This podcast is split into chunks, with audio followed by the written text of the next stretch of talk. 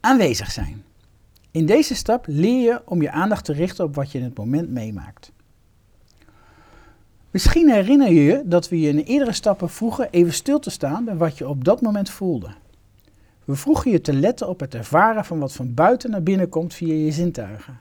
En we vroegen welke stroom aan gedachten en gevoelens je daarbij had. Je hoefde daar verder niets mee te doen, alleen maar de hagel toe te laten. In deze stap gaan we hier dieper op in.